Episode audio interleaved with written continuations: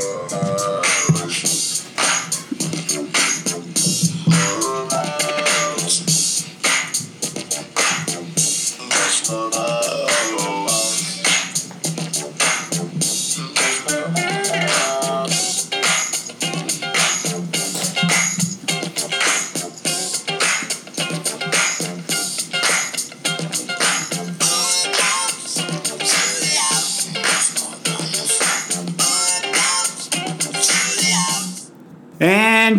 everybody. Here we go. Another edition of Jamal About Sports coming to you on a Tuesday night, March 6th, 2018. That was Zap and more bounce to the ounce.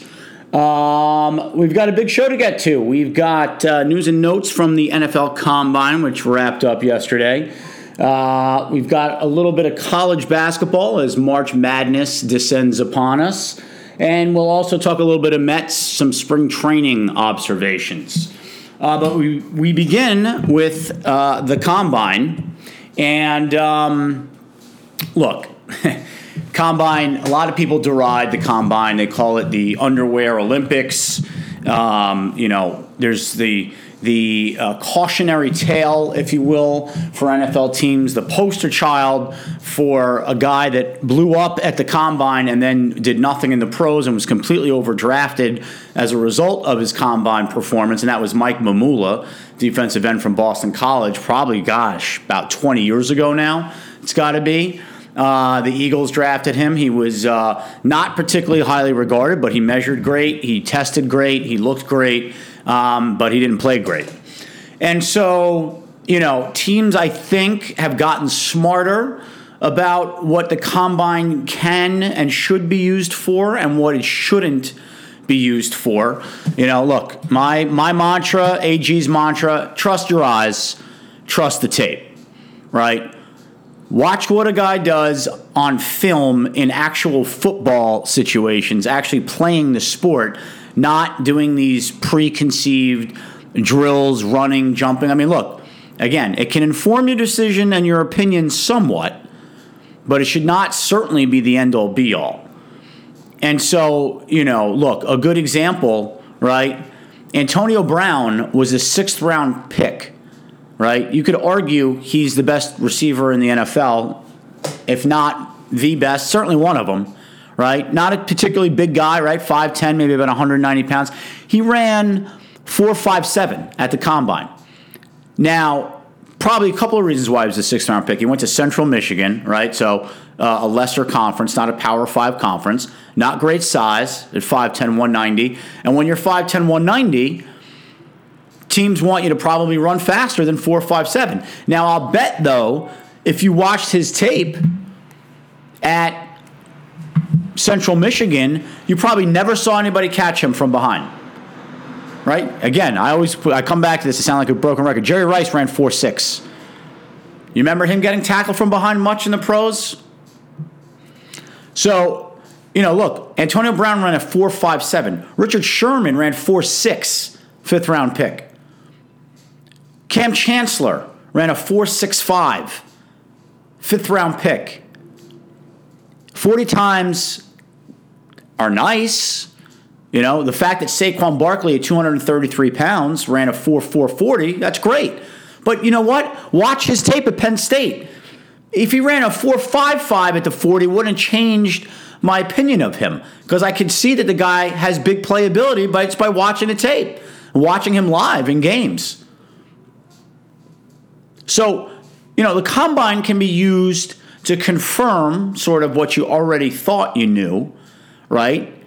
You know, look, AG and I, everybody's gushing about Shaq Griffin, Shaquem Griffin, and, and rightfully so, right? Put a, a prosthetic hand on and bench press, you know, did the, did the 225, did it 20 times, all right? Uh, he ran a 438 at 227 pounds. But if you watch his film, he looks like a guy who runs 4.38. I was surprised he ran that fast just because he doesn't look like a guy that's going to run that fast. Because a lot of guys who are 227 pounds, I don't care if they play running back, linebacker, safety, don't run that fast. And again, we talked about it last week. He's not exactly body beautiful. All he does is make plays. You love his tenacity and what he's have what he's overcome in his life. Again, he'll tell you it's not a big deal, right? He had his hand amputated when he was four. He doesn't know any other way. But it's certainly unusual, and certainly you know you bear you pay attention to it. Now it hasn't hindered him in his college career. So AG and I were all over. I wasn't surprised that he, blew up at the combine. But again, had he not blown up at the combine, had he run a four six, I'll still take him in the third round because I just watch him on film. You know, Obi Melifonwu blew up at the combine last year, right? 6'4, 220 pounds. I think he ran, ran sub 4'5. And he had decent film at Connecticut as a safety. And I'm not saying he's not going to be a good player. He didn't do a whole lot his rookie year for the Raiders. You know, now there are exceptions. Ziggy Ansah had a very good combine, but he also had a very good Senior Bowl week. He had a good Senior Bowl game where they're coached by pro coaches and he's playing against elite college competition, practicing against elite college competition. And then he also blew up at the combine. You know, at 270 something pounds, he ran a 464, I think. But again, that just confirmed what you saw on tape. The Lions took him fifth as a raw prospect, he had a very solid rookie year with eight and a half sacks. And he's been a good, above average defensive end when he's been healthy. So, you know, people go crazy. They make a big deal about it. And look, it's fun. It's supposed to be fun, right? And it's great when you see a guy like Shaquem Griffin do that because there will still be doubters out there, I'm sure. Oh, Central Florida, he has, you know, he doesn't have a left hand. He doesn't look the part as far as his body type is concerned. You know, he's six feet, 227. Although, if you pay attention, the trend now in the NFL, that's the size linebackers are now. Kwon Alexander is a very good linebacker for Tampa Bay. That's he's that size. Deion Jones from the Falcons, he might not even be 227. He's like 220 pounds. So the trend now in the NFL, because teams are in sub packages, 80, probably 70 to 80 percent of the time, and by sub package I mean basically nickel or dime, is you know the days of the thumper, th- strong side linebacker, set the edge, 250 pounds in a 4-3. Those guys are gone. They don't exist because you barely ever play that defense anymore because it's a pass happy league. So now the, the, the, the trend is for smaller, faster guys that can move and cover. So Shaq Griffin at six foot two twenty seven, that's now the prototypical size for a linebacker. At worst, as we said, he'll be a sub package guy and a, a core special teams guy, all four phases. But to me, you could start him probably day one as a weak side linebacker. Now, in a 3 4, might be a little different. He might have to play inside. But if you've got a nose that's, that, that can take an anchor and take two guys, and both your DNs in a 3 4 are big, thick, burly guys, which typically they are, and they're there basically to take to take up and, and, and, and take up blocks, take on blockers, and free the linebackers to run and make plays. Listen, the Lions draft Shaquem Griffin and say the third round. I mean, linebacker supposedly is not a huge need for the Lions. But, you know, with Matt Patricia now as the head coach, a guy who's going to scheme week to week, there may be weeks where the Lions might need to play, they may play with four linebackers. And right now, they don't have the depth on the roster to do it. Look, he's a good football player. I'll take him on my team any day of the week. So, you know, look, everybody looked at the, the quarterbacks, right? Everyone drooled over Josh Allen, which I knew they were, right? He's 6'5, 237. He ran 4 7. They basically they compared him to Carson Wentz, right? All the measurables were the same as Carson Wentz. Probably has a stronger arm than Carson Wentz. Mike Mayock, by the way, used the idiotic analogy of Jamarcus Russell as far as quote unquote arm talent, as Mike Mayock says, arm talent. I mean, I love you, Mike, but I mean, geez, give it a rest. It's called arm strength, okay? I don't know if he invented that annoying term, but now everybody uses it. It's called arm strength. So, look, everybody drooled over Josh Allen. He made some great throws, right? He throws the ball 70 yards in the air pretty effortlessly. This is a guy who played at Wyoming, didn't have a lot of talent around him, but did not dominate. You would you would think a guy with those measurables and that physical ability would dominate at that level. You would. You know, poor completion percentage, 56%, and typically guys that have bad completion percentages or low completion percentages in college, it doesn't improve a ton in the pros. Now, to be fair, completion percentage can be overrated. I mean, anybody can have a high completion percentage if you run a dink and dunk offense. If you're going to take shots down the field, of course, you know, stands to reason your, your completion percentage is going to be lower. So I'm not going to go crazy about his low completion percentage. Again, I'd have to watch every game. I watch a couple of games this year, particularly his bowl game. He looked great in the bowl game. I mean, he throws that one pass that they show all the time now. I watched it live. I mean, my jaw hit the, the, the ground. I mean, he throws a, a, a skinny post 25, 30 yards on a rope in the air with RPMs that you don't see. I mean, he, maybe Matt Stafford makes that throw in the pros. Maybe. I don't even know he has that strong an arm. And he's got maybe, if not one, if not the one of the strongest arms in the NFL. So there's a lot to like with Josh Allen. I get that. And I'll tell you a couple of things I like about him. He has not shied away from any of the criticism. He has not been thin skinned. He hasn't been defensive. He said, I'll go play anywhere. There's a lot to work with there. Now, to me, he needs to go to a team where he's going to sit for at least a year. And with the right, you know, you know what a perfect place for him would have been, and it still might be, but it would have been perfect for him, would have been Arizona if they had a bridge veteran there for a year or two, or if they want to suck it up with Drew Stanton for a year and let Bruce Arians get his hands on Josh Allen, a guy who loves to take shots down the field, strong running game, take shots down the field, a lot of deep crosses and deep ins. That's a Bruce Arians staple. That, that would be perfect. That would have been a perfect place for Josh Allen. But BA retired, so that's not an option. But that would have been a perfect place for a kid like that. So he's got to go someplace. You know, Cleveland should not be the place for him to go. I understand they've got a new sheriff in town there. Uh, and Hue Jackson has a reputation as being a good quarterback guy as a coach. Mm, I don't know. You'd like to see him go somewhere else and not get thrown right into the fire. But to me, you're talking about the quarterbacks, the guy who's the most pro ready right now, and if I'm the Jets and he's still there, I sprint to the podium to hand my card in with his name on it is Baker Mayfield. If Baker Mayfield were 6'3, it wouldn't even be a discussion. He would easily be rated the number one quarterback in this draft. So he's 6'1. So what? He's 6'1. He's 220 pounds. So he's not slight.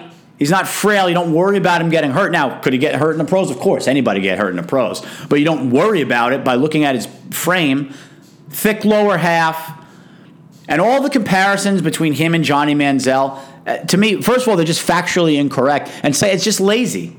It's just lazy. Look, Johnny Manziel was concerned more about being a star and being the, the character Johnny football than he was about playing football. Baker Mayfield, while his personality may rub people the wrong way, you know, the flag planting and at the middle of the field against Ohio State, right? He grabbed his crotch and screamed FU at the Kansas sideline. By the way, after the pregame coin toss, the Kansas players neglected to shake his hand, elected to not shake his hand. First of all, Kansas, who are you? You're lucky you even have a program. And second of all, that's a Bush League move. Now, of course, would you like a quarterback to be above that? I guess. We've talked about this with him before. That guy's a dog in a good way. He's got fight in him in a good way. And the players love him. And that's what you need in a quarterback. Get on my back. I will lead you. I will carry you. And Baker Mayfield has it in spades. He'd be perfect for the Jets. You know, did you are you uh, concerned about the fact that he got drunk and tried to run away from cops? Yeah, I guess that's concerning. A million college kids have done that, by the way, and not gotten caught and never had an issue again. So, you know, Again, you know my thing with the off the field stuff. Don't drink and drive. Don't hit women. Don't have guns illegally. All the other stuff, you could probably chalk it up to being to college kids being college kids. All right, you get caught with some pot, big deal. Pot's going to should anyway. Well, not with this administration, but uh, in the next five years, pot will be legal probably in, in half the country. Right, it's already legal in several states now, recreationally, and then more states from a medical standpoint. So that's not a big deal to me. You know, a little drunken, disorderly, eh. I mean, a perfect example: Gosder Cherilus. He's a first round pick out of BC, giant mammoth of a man, offensive tackle, Lions drafted back in, I want to say, 08. Now, the off the field thing on him was he got in a bar fight and he clocked some dude. But then you dug a little deeper, and he was actually defending a friend of his who was a much smaller, normal sized guy against the guy who was Gosder Cherilus bigger than this guy? Yeah, because Gosder Cherilus is going to be bigger than most people. But he was defending somebody, and the guy was acting like a jerk. And, and guess what? Gosder Cherilus really never had any off the field issues at all and played in the league for, I think, close to 10 years. So, you know, you gotta you gotta look at every every case and every incident in its entirety and as an individual thing. You can't paint people with a broad brush. So to me, the comparisons between Mayfield and Manziel, why? Because they're both short white quarterbacks who run around a lot I mean, that's just lazy. First of all, Baker Mayfield doesn't look anything like Manziel physically. He's a much thicker, heavier guy, and not in a bad way. Yeah, are their playing styles somewhat similar? Yeah, but Manziel was much faster than Mayfield. Mayfield's not particularly fast. I think he ran 4.8, but he's elusive. But he's the most accurate of any of the guys in this draft including Josh Rosen, who everybody loves because he looks the part. He's right out of Central Casting. UCLA, 6'4, 215, 220, throws a beautiful deep ball. That's great. And Josh Rosen may be a good play, player in the NFL. He's also kind of slightly built and has had injury issues already. So to me, if I'm the Jets, I sprint to the podium and hand in the card for Baker Mayfield. Not even a question. And then in round two, you go get Will Hernandez, the mammoth guard from UTEP, who ran 515 at 330 pounds or whatever it was. Which, again, you don't, you know, hey, 40 yard dash time for a guard is about as relevant as, um, you know, I can't even think of an analogy. It's irrelevant, basically. You know, Larry Warford ran like a 5 5 40. He's been a very good. He's been an above average guard in, in the league. First for the Lions and, and last year with the Saints. So, but is it nice if a guy can move like that? Sure, particularly if your team wants to have your guards pull. But again, that's running in a straight line. That's not even indicative of a guard's ability to pull. Pulling and running in a straight line are two different things. There's an art to being a pulling guard, right? You got to have light feet running a 40 doesn't necessarily an indicator of light feet. So again, combine's fun. I watched a bunch of it over the weekend. I'm not going to lie. You know, it's a fun thing to do, but to, to use it as, as a huge measuring stick for where you would draft somebody to me is, is, is folly. A couple other guys that stood out. Uh, the Davenport kid from University of Texas San Antonio, who a lot of people are comparing to Ziggy Ansah. Um, he looked really good. You know, ran a great time at six six, nearly six six, and two hundred and sixty something pounds. Um, you know, a raw prospect. Again, lower level of competition. Um, again, that's the kind of guy you get him. You, you're confident in your coaches and your program that the physical tools are there. By all indication, the want to is there. So then it's incumbent upon you as a staff to get the kid to play to his potential. Harold Landry, the kid from BC. AG and I referenced him last week. You know, not huge, six two and a half, maybe close to six three, 250 something pounds. Uh, also ran a very good 40 time, but more importantly, looked very fluid in the, in see the, the in, in, in some of the movement drills and the coverage drills as a linebacker. And that is more important to me than running a 40. How do you move in space? Can you flip your hips and turn and run with the guy? You know, can you locate the ball in the air? You know, be, it's great to have straight line speed. You know, other than corners, nobody really runs 40 yards in a deadline. I mean, I guess wide receivers do too, but never in a full sprint. Even on a go pattern, you're going to probably run a little bit slow to start. And the only time a corner is going to probably run 40 yards is if he's maybe beat and has got to catch up. And you want to have catch up speed, I get it.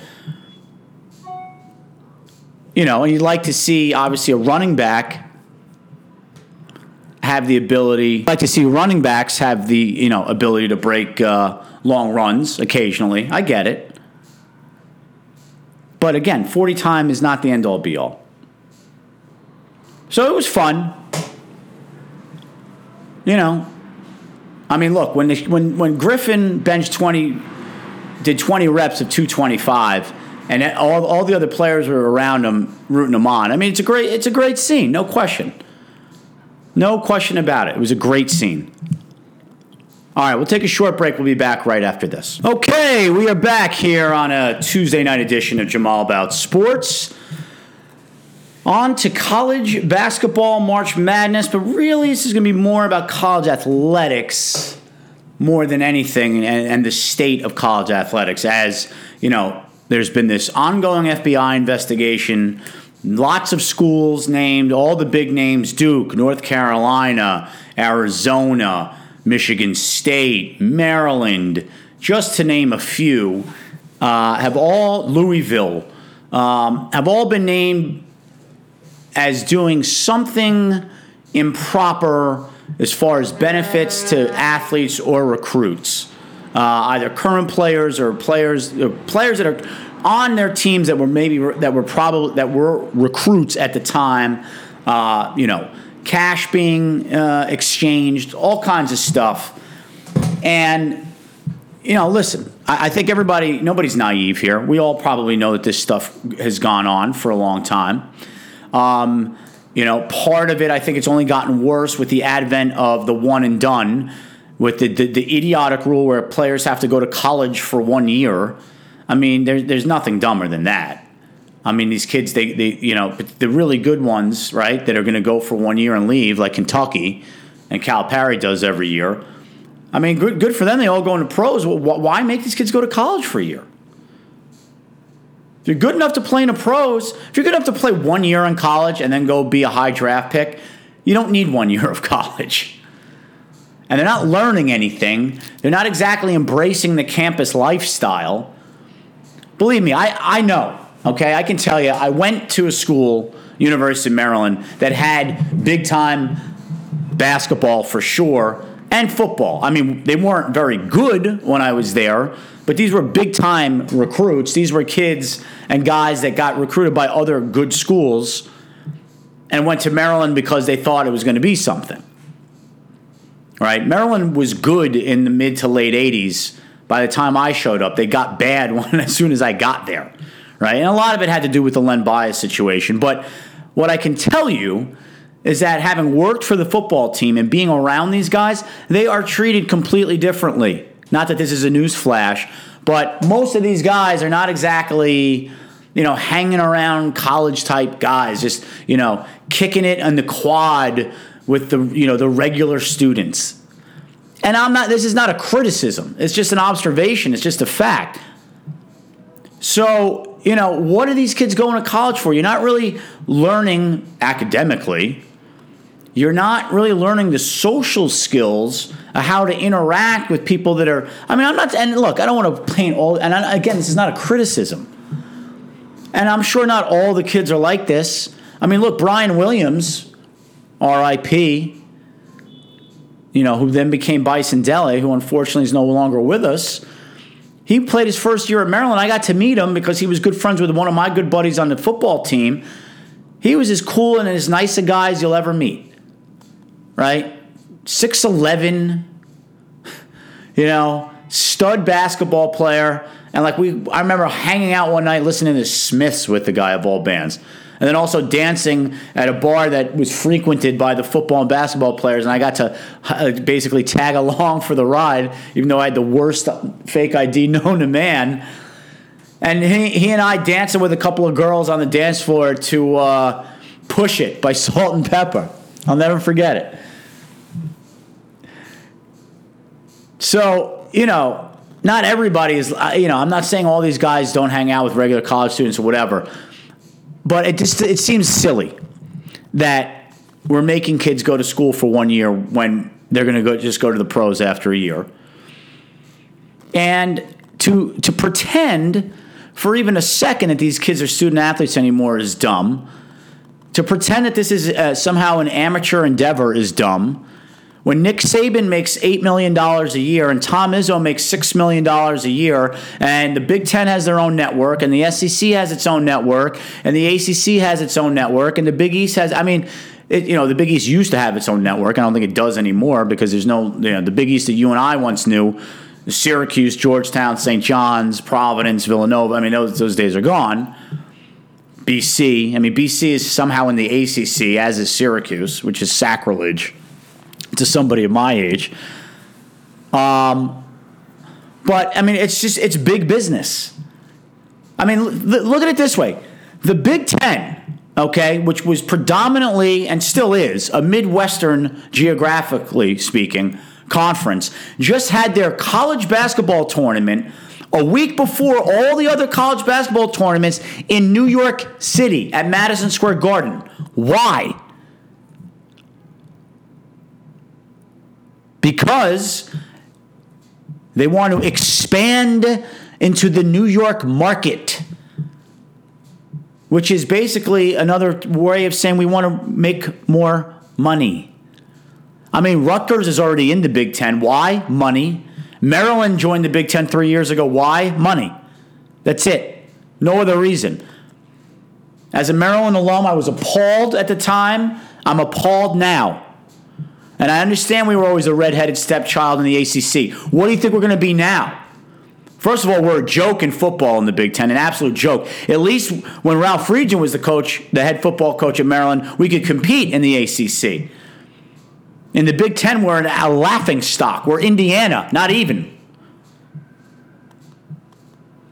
And in basketball, had a couple of good years under Mark Turgeon, had a miserable year this year, missed the NCAA tournament. He should be gone, by the way. It's been seven years. You want to give him a pass for the first year because it wasn't his guys and he took over for, you know, to be fair, Gary Williams wasn't exactly probably lighting the candle at both ends his last years at Maryland. So the cupboard was slightly bare. So you want to give Turgeon a pass on year one? Okay. But he's, so if you're going to look at six years, they made the tournament three and missed three. Uh-uh, unacceptable. We're not Towson or Towson, as my Baltimore brethren might say. You know, we're, we're University of Maryland. We should make the tournament every year. Like that, that should be the baseline, right? If you're Maryland basketball, you should make the tournament every year. I mean, you know, barring some unforeseen calamity where, you know, three of your starters get hurt or something like that. So three years in, three years out, uh-uh. and the best year, the best they did is they made the Sweet 16. Sorry, not great. I digress. So college sports, and this is no surprise. I mean, there's no newsflash. Completely run by money. So now it's come to such a head that you've got the commissioner of the NBA, Adam Silver, exploring possibilities where they expand the, what's now the G League, of course, because we have to have Gatorade attached to everything, right? That's basketball related. We have to have the G League, man. Used to be the D League for the developmental league. But, you know, right now, those guys don't make a whole lot of money. It's like 20, 30, 25, 30 grand. Now, some of these guys on two way contracts, they get paid a higher rate when they play in the NBA and they can go back and forth, but only a couple of players are allowed to do that. It's not like baseball where you can call up as many guys as you want. So, but they're exploring options there. They're exploring options of getting these kids even in high school. Although, what that's going to probably do is open up another can of worms where, you know, agents are getting in touch with kids in high school. Now, they probably already are. I mean, LeBron James probably had an agent when he when he was in high school. You know, in in so far in so much as he had people advising him and guys he knew were going to be his team, his marketing team, his agents already because he was, a, you know, he's a generational talent. And that's, you know, look, it is what it is. I mean, listen, again, nobody's handled themselves in a more extraordinary fashion given the given the fact that this kid was in the spotlight by the time he was 14 than LeBron James. No one. I understand sometimes he pops off on Twitter and he rubs people the wrong way here and there, but I mean if that's his greatest crime, please. So, you know, you got the sneaker companies involved, right? Paying off. Co- I mean, it's it's it's it's insane. And then you have Tubby Smith, right? The old Kentucky coach. I think he coached at Minnesota. All no, that was Clem Haskins. Sorry, he coached at Kentucky. I think he's coaching in Memphis now. Um, saying that uh, kids transferring, they've made the transfer rules easier, so now it's a license for kids to quit. Oh, okay, okay, coach. So it's okay for you guys to move around as much as you want, but the players can't, right? Okay. I mean, talk about tone deaf and out of touch. Now, I understand to a certain extent what he means, right? Look, it's unfortunately, it seems to be pervasive with the younger generation where everybody wants everything right away. Nobody wants to grind pay their dues, work for everyone wants to be a star right away, whether it's sports, entertainment, what have you. Nobody wants to, to pay their dues. Everybody wants they want it right now. Look at the Kardashians. They got famous somehow with having no talent. Why, why can't I be like them? These idiot YouTube stars, whatever. Right? Permeates everything.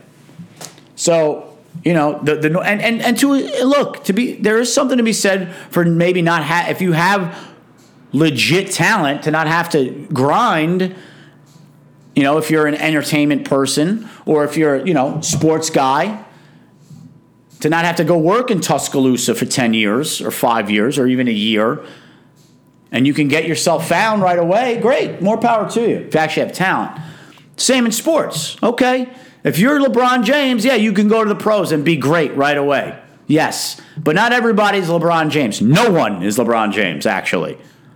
So, you know, I mean, who was that kid? And he turned into a pretty good NBA player.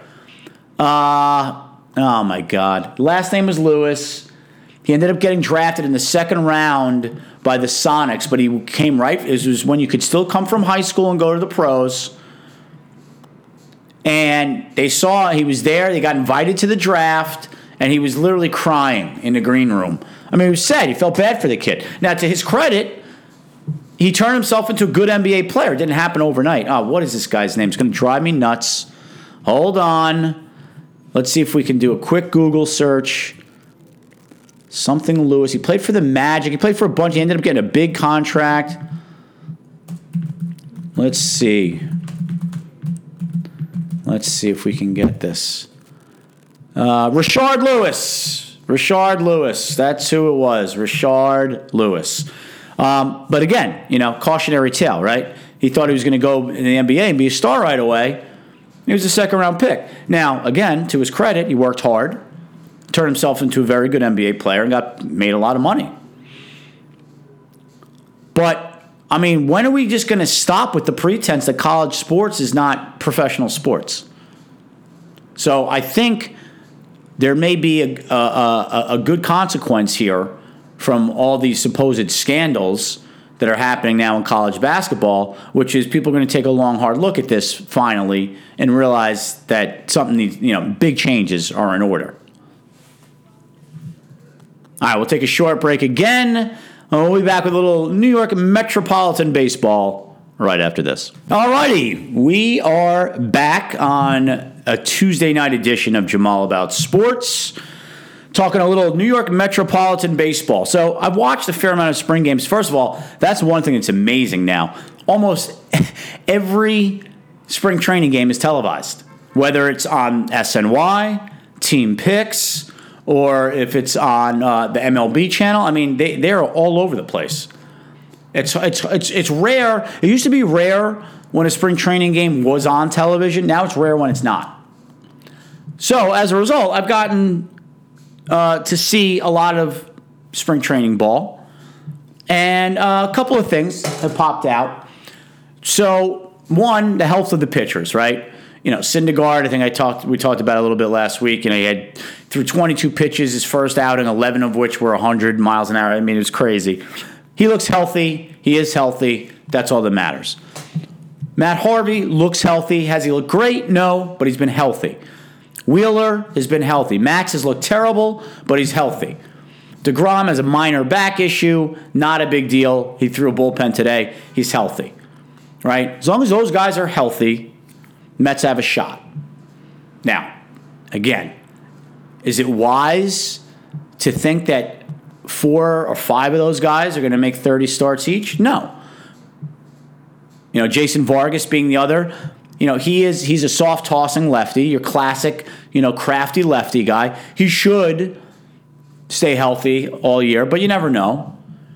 But that's why they've got guys like Seth Lugo and Rafael Montero and who's the other guy I'm forgetting? Oh, and Gsellman. So they right now look like they're about eight deep, which you probably need to be in today's baseball. You have to have eight kind of legit starters now. And now I'm not saying Montero is legit. He showed some signs last year. He certainly has ability and stuff. Lugo had some success. He's not great. I mean, he's a back end of the rotation guys. Don't get me wrong. I'm not saying they're going to, you know, if Syndergaard goes down again for most of the year, it's going to be a, a huge blow.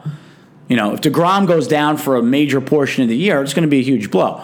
But, you know, if they have to miss a start or two or five, and you call up one of those other guys, be it Lugo or Montero or Gsellman, you know, for five or seven starts, those guys, you know, you, have, you, you can give you a shot to win. That's what you're looking for. So I think the Mets are in decent shape there. Uh, the leadoff spot, as far as the batting order is concerned, right, it, to me, it's very simple. It's Brandon Nimmo. End of discussion. The guy has a great eye. He had a 380 on base percentage last year. Granted, it wasn't in a full year, but he's known for doing that. He did it in the minors right? Uh, he's a lefty. He's a lefty. You like that as a hitter. He's got okay speed, not great, but the Mets are not going to steal any bases anyway. The days of leadoff men being stolen base guys are gone. Uh, they, they're, they're, they're gone with the dodo bird. I mean, it, it doesn't exist. You have a couple of outliers like Billy Hamilton with the Reds. Other than that, nobody steals bases anymore. So, you know, you know, you just need him to be fast enough but really you want a guy with a good eye, which he has. Every he gives you a good at bat every at bat, whether he makes an out or not, draws a walk, gets a hit. He gives you a good at bat every at bat. Does not give at bats away. He grinds. He sees a lot of pitches. He's the quintessential leadoff hitter, particularly in today's baseball. Put him in center field. I know everybody loves Juan Lagares' glove. I love his glove as well. Sorry. Brandon Nimmo has to be your opening day center fielder and leadoff hitter until Michael Conforto comes back. And then, by the way, depending on how things go at first base, right now it looks like Adrian Gonzalez is going to be the opening day first baseman because he's looked pretty good. He's looked great in the field. I mean, I, I have to say, it is nice to watch a, a, really smooth fielding first baseman who's also a lefty, by the way. You love your first baseman to also be lefty fielders, aka Keith Hernandez. Um, but he is smooth as silk around the bag, no doubt.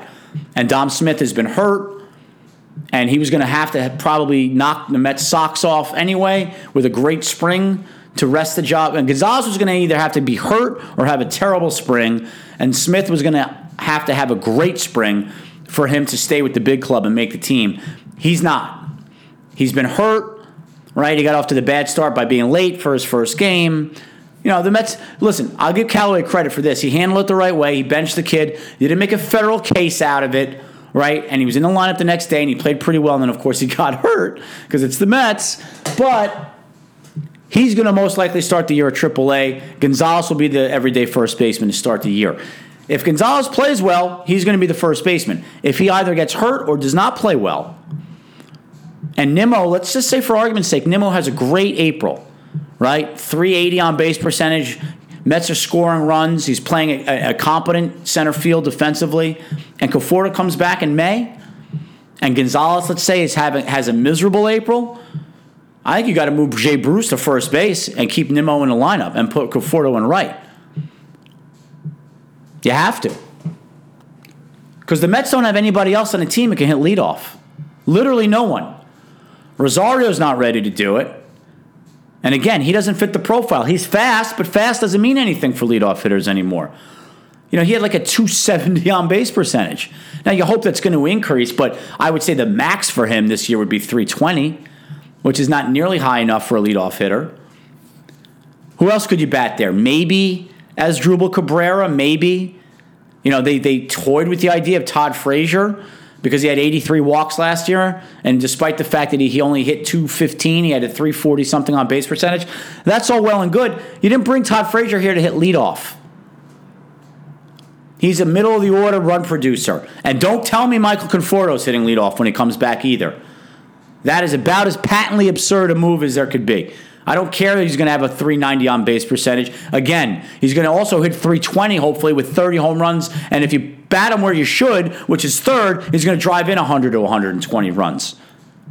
Again, this is not the American League. And I understand that Callaway may bat the pitcher eighth sometimes.